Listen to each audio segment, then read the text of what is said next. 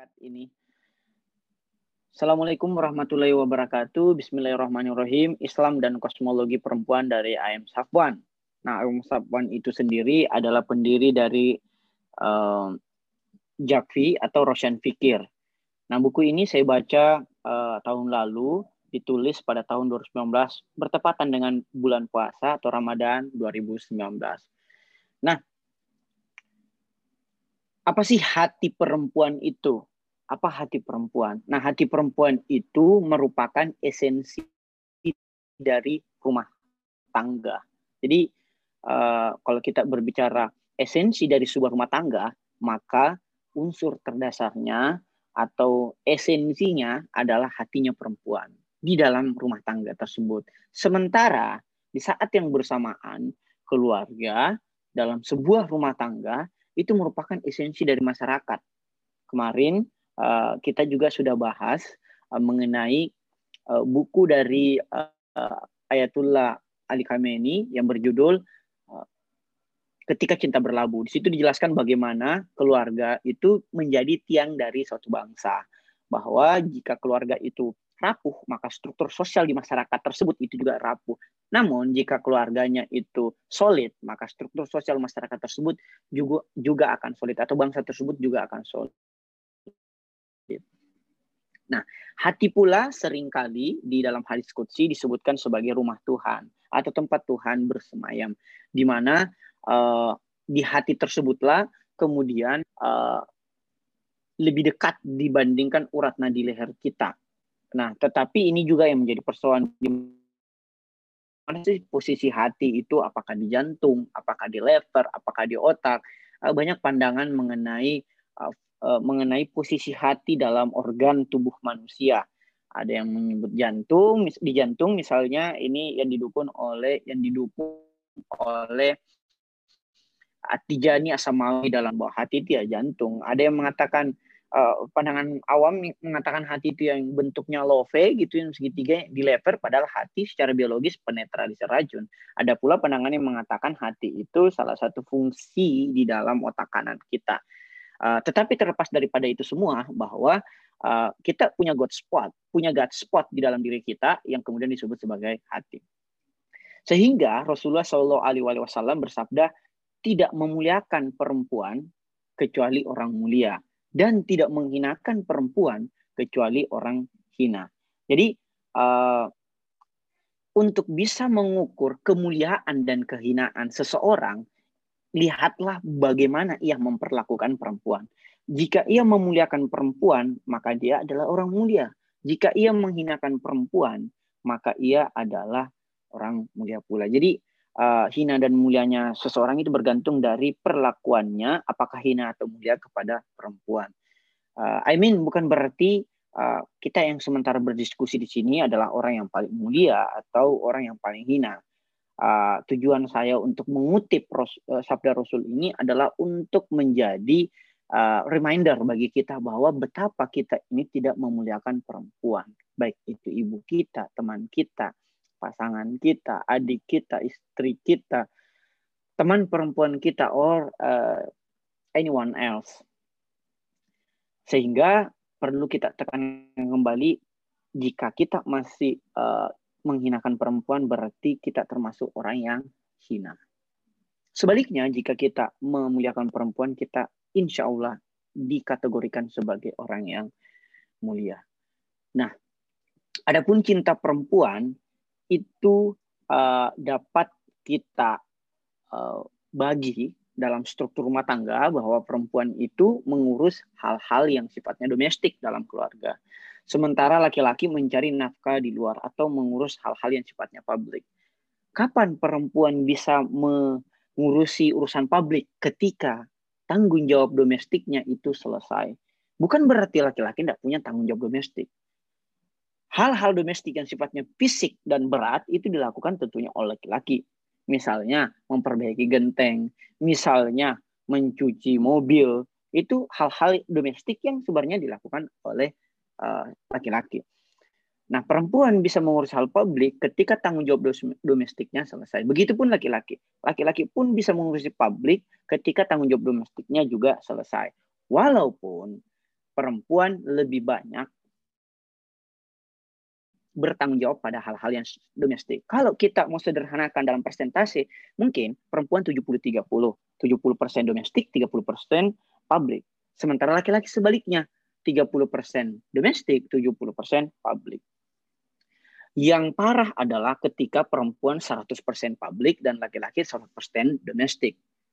Uh, poinnya adalah keseimbangan antara urusan domestik dan publik antara laki-laki dan perempuan harus benar-benar terrealisir antara suami dan laki-laki tersebut sehingga rumah tangga khususnya anak tidak terbengkalai. Nah, berkenaan dengan pendidikan anak utamanya, peran seorang perempuan dalam hal ini ibu tentunya begitu signifikan. Sehingga Rasulullah Shallallahu Alaihi Wasallam bersabda, ibu adalah madrasah pertama bagi anak-anaknya. Madrasah loh ya. Jadi e, ibu itu bukan cuma guru, tetapi ibu itu adalah institusi pendidikan itu sendiri. Dia adalah kepala sekolah, dia adalah guru, dia adalah sekolahnya, dia adalah jadwal, dia adalah sumber pendidikan bagi anak-anaknya. Sehingga uh, bagi teman-teman yang perempuan, belajarlah sebelum pranatal atau pra kelahiran atau bahkan pra pernikahan agar Anda bisa menjadi ibu yang baik bagi anak-anak. Begitupun laki-laki, belajarlah yang baik agar mendapati ibu yang baik untuk madrasah anak-anak. Nah, keseimbangan urusan internal dan eksternal atau publik dan domestik antara istri dan suami akan menghadirkan cinta dan kerinduan yang timbal balik. Uh, saya pernah membaca bukunya Ibrahim Amini. Uh, dia menjelaskan bahwa kenapa sih perempuan itu harus berjilbab. Salah satu alasannya agar kecenderungan laki-laki atau suaminya itu selalu mau balik ke rumahnya. Karena satu-satunya aurat yang bisa ia lihat adalah istrinya sendiri. Sehingga uh, ketika laki-laki melihat perempuan di luar, perempuan yang memakai jilbab tentunya dia ingat kepada istrinya. Misalnya kalau dia lagi uh, uh, lagi memiliki tingkat kesuburan tertentu. Nah, Kemudian apa indikator perempuan yang baik? Nah, dalam hadis kita uh, diajarkan um, mengenai empat indikator perempuan yang baik. Satu, agamanya. Yang paling pertama tentunya agamanya. Agamanya bukan dalam artian dia harus beragama ya semua. Bukan semua sih. Sebagian besar manusia ya beragama, tetapi tidak semua yang beragama itu berakhlak yang baik. Dalam artian agama hanya formalitas belaka. Jadi esensi dari beragama kan ahlak. Jadi perempuan yang baik, pilar pertamanya agamanya berahlak. Lihatlah ahlaknya kepada orang lain. Gitu. Yang kedua, hartanya eh, hartanya dalam artian bukan berarti dia mesti orang kaya enggak. Selama hartanya diperoleh dengan halal dan mandiri atau tidak memeras keringat orang orang lain, selama itu pula hartanya disebut sebagai harta yang berkah. Contohnya, uh, Sayyidah Hadijah Al-Kubra adalah seorang perempuan yang uh, uh, yang hartawan atau yang memiliki banyak harta, yang mana hartanya itu halal dan mandiri. Pada gilirannya, harta dari Hadijah alaihissalam inilah yang kemudian membantu dakwanya Rasul Shallallahu Alaihi Wasallam. Nah, yang ketiga adalah parasnya yang membuat suaminya tidak berpaling gitu saya tidak bilang bahwa parasnya harus cantik banget kayak artis-artis enggak juga sih toh kita juga enggak ganteng-ganteng amat tetapi parasnya itu uh, uh, mestinya adalah paras yang membuat suaminya itu uh, enggan berpaling gitu jadi perempuan juga agak susah uh, misalnya ya khususnya ibu-ibu ini kalau saya melihat ibu-ibu uh, misalnya kalau di rumah dia jelek-jelek pakai daster dan sebagainya uh, jarang mandi. Tapi kalau keluar, wah, make upnya sana sini, make dandannya sejam dua jaman. Padahal pergi di pasar untuk membeli tomat mungkin ya.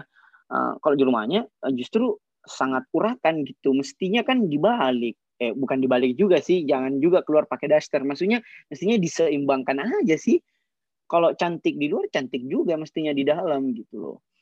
Dan yang keempat adalah nasabnya yang lahir dari keluarga baik-baik keluarga baik-baik tidak mesti dia harus lagi-lagi ya bangsawan atau dia anak orang kaya atau dia anak menteri anak pejabat tidak mesti selama keluarganya uh, yang membesarkan si anak tersebut uh, membesarkan dengan cara yang halal, misalnya tidak korupsi, tidak uh, narkoba misalnya, atau tidak uh, seksual harassment ki uh, orang tuanya atau berzina orang tuanya, I think uh, nasabnya sudah bisa dikategorikan sebagai nasab keluarga yang baik-baik.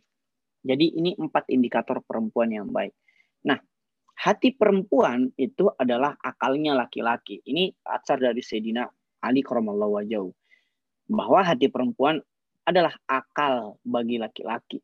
Dan akal laki-laki itu akan menjadi hati perempuan. Jadi sebaliknya, hati perempuan akan menjadi akal laki-laki, sementara akal laki-laki akan menjadi hati perempuan. Nah, hati perempuan yang sidikah tersebut akan menjadi akal laki yang sidik. Contoh, hati Sayyidah Maryam alaihissalam.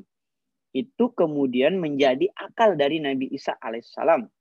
Hati Sayyidah Asia alaihissalam akan menjadi akal Nabi Musa alaihissalam. Hati Sayyidah Khadijah alaihissalam itu akan menjadi akal Nabi Muhammad Shallallahu Alaihi Wasallam dan hati Sayyidah Fatimah alaihissalam akan menjadi akal Sayyidina Ali kromallahu wajahu bahwa puncak keseimbangan tersebut ada dalam pernikahan. Uh, dalam hal ini misalnya hubungannya suami istri. Kalau Sayyidina Sayyidah Maryam dan Nabi Isa itu antara ibu dan anak. Sayyidah Asia kepada Nabi Musa itu antara uh, antara uh, ibu angkat dengan anak. Sayyidah Khadijah alaihissalam kepada Nabi Muhammad tentunya suami istri begitupun Sayyidah Fatimah alaihissalam dan Sayyidina Ali kromallahu wajahu. Jadi ada pertautan keseimbangan antara akal dan hati uh, perempuan kepada akal laki-laki. Sehingga pernikahan merupakan sunnah yang paling dianjurkan. Karena pada pernikahanlah terjadi peleburan antara jalalia dan jamalia Tuhan. Atau antara feminitas dan maskulinitas. Atau antara jiwa laki-laki dan jiwa perempuan. Nah terakhir bahwa spiritualitas atau jiwa dari peradaban itu bergantung pada keluarga. Sementara spiritualitas atau jiwa keluarga bergantung pada perempuan. Nah, maka spiritualitas atau jiwa perempuan itu dapat kita temukan di dalam hatinya. Maka pula jadilah perempuan yang merawat hatimu dan jadilah laki-laki yang memuliakan hati perempuan demi lahirnya generasi yang berkeadaban. Bahwa relasi perempuan dan lelaki dalam keluarga menjadi urgen demi kebaikan masyarakat tentunya.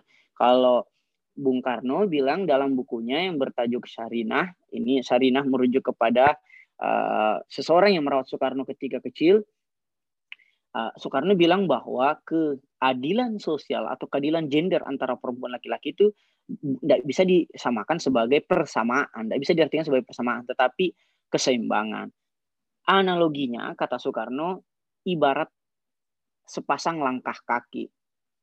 Yang kanan duluan, baru kiri. Kiri lagi maju, baru ikut kanan. Tidak boleh bersamaan, karena kalau bersamaan itu namanya bukan melangkah, tetapi lompat. Uh, begitulah uh, perempuan dan laki-laki. Tetapi kalau kaki kanan saja melangkah itu pincang, begitupun kalau kaki kiri saja melangkah. Jadi dibutuhkan keseimbangan antara laki-laki dan perempuan, antara kaki kanan dan kaki kiri. Mungkin kurang lebih kayak judul uh, lagunya Tulus, sepatu maybe ya akhirul kalam tepatlah sabda Rasul Shallallahu Alaihi Wasallam bahwa didiklah anakmu 25 tahun sebelum ia lahir dalam artian kita harus mendidik diri sendiri agar anak-anak kita nanti bisa menjadi uh, tiang dari peradaban. Uh, marilah kita belajar bersama-sama sehingga uh, keluarga kecil kita, keluarga besar kita dan keluarga dalam konteks yang lebih besar lagi yaitu bangsa bisa menjadi lebih baik lagi. Terima kasih. Wassalamualaikum warahmatullahi wabarakatuh.